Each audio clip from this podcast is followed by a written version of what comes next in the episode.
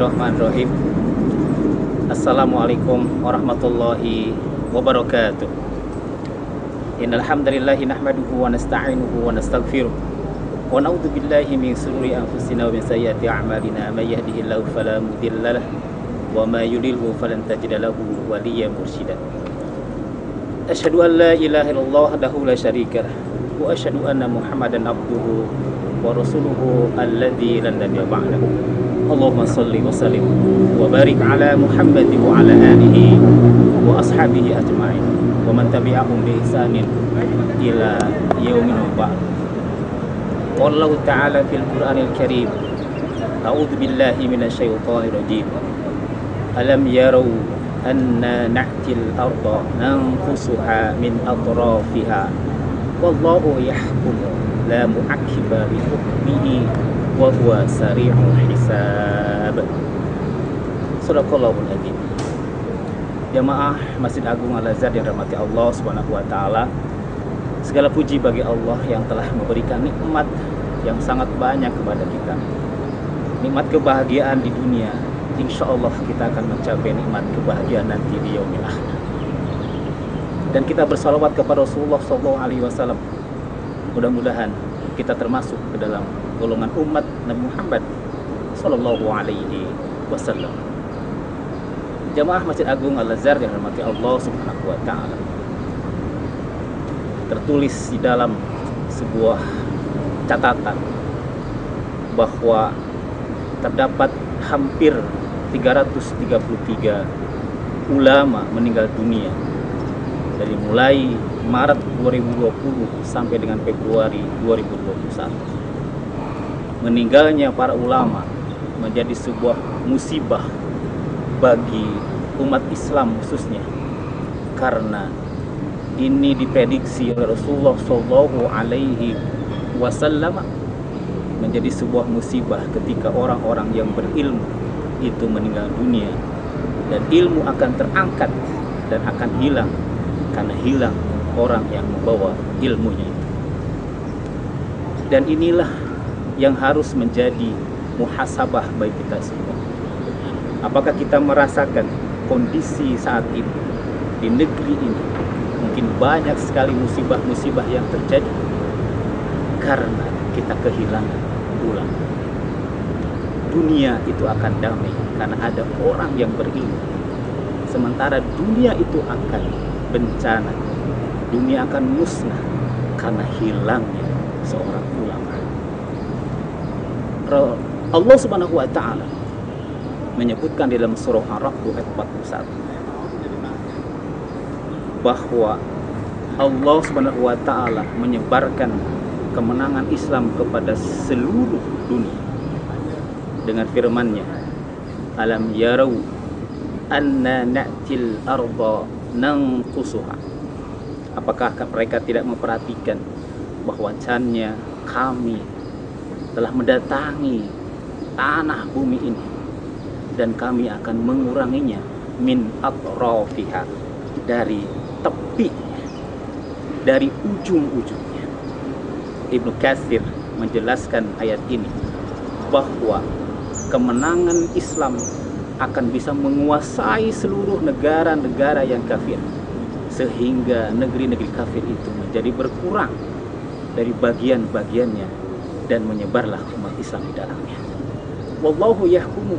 Allah telah menetapkan keputusannya itu. Allah telah menetapkan ketapannya itu. La muakibali hukmi. Tidak ada yang bisa menolak terhadap ketapannya. Wa huwa hisab. Dan sesungguhnya Allah maha cepat perhitungannya. Yang menarik dari ayat ini adalah salah satu pendapat dari Ibnu Abbas bahwa ayat ini berhubungan dengan musnahnya sebuah negeri karena hilangnya orang-orang yang berilmu karena kematiannya orang-orang yang fikih yang fakih terhadap ilmunya dan karena hilangnya orang-orang yang beramal soleh karena ilmunya. Dan ini sejalan dengan sabda Rasulullah Shallallahu Alaihi Wasallam yang diriwayatkan oleh Imam Bukhari dari sahabat Abdullah bin Amr bin As. Rasulullah SAW mengatakan Inna allaha la yakbidul ilma intiza'an yantazi'uhu minal ibad. Sesungguhnya Allah tidak akan mencabut ilmu itu sekaligus dengan mencabut dari hambanya. Innama yakbidul ilma biqabdil ulama. Sesungguhnya ilmu itu akan dicabut dengan dimatikannya para ulama. Dalam sebuah hadis yang lain bimautil ulama dengan kematian. ulama idalam yuki alimun. Tatkala sudah tidak ada tersisa lagi orang-orang yang berilmu ittakhadan nasu ru'usan juhala ru'usan juhala mereka akan mengambil pemimpin-pemimpin yang bodoh basuilu mereka akan ditanya oleh masyarakat fatwahu dan mereka akan memberikan fatwa di ilmin tanpa ilmunya. Wadollu wadollu mereka sesat dan menyesatkan jadi musibah yang terjadi karena kematian ulang adalah hilangnya ilmu pada jamaah sekalian karena ilmu itu akan dicabut oleh orang yang berilmu dan salah satu dari tanda-tanda kiamat Nabi Muhammad SAW adalah yurfa'ul ilm. Rasulullah mengatakan riwayat hadis dari Anas bin Malik yang diriwayatkan oleh Imam Bukhari bahwasanya min asratis sa'ah dari tanda-tanda hari kiamat itu adalah yurfa'ul ilm akan diangkatnya ilmu. Wa yathbatul jahlu dan tetapnya kebodohan wa yusrabul khamru dan terjadilah sekali orang yang uh, minum khamr wa harus zina dan tampaklah berzinahan di mana-mana. Jadi ilmu itu akan hilang karena kematian. Maka musibah yang terbesar di negeri ini adalah kematian pertama. Maka apa peran kita terhadap ulama yang sekarang masih ada?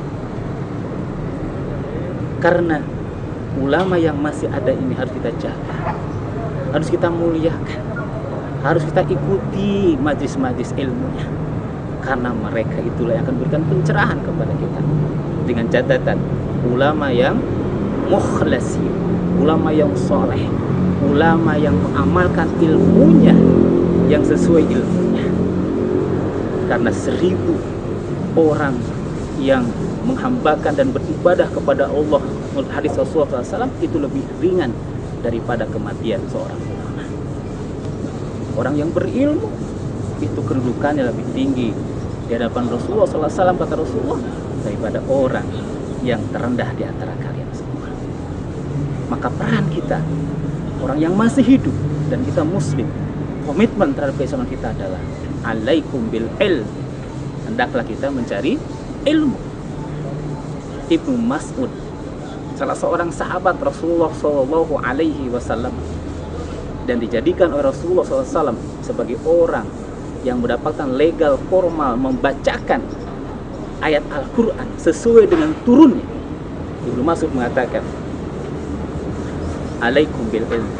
Hendaklah kalian semua mencari Karena raf'uhu sesungguhnya diangkatnya ilmu itulah min ruwati dari orang yang memiliki ilmu orang-orang yang mati syahid mereka yang berjuang di jalan Allah dan dijamin masuk surga mereka justru ingin kembali lagi ke dunia karena melihat begitu banyak sekali pahalanya.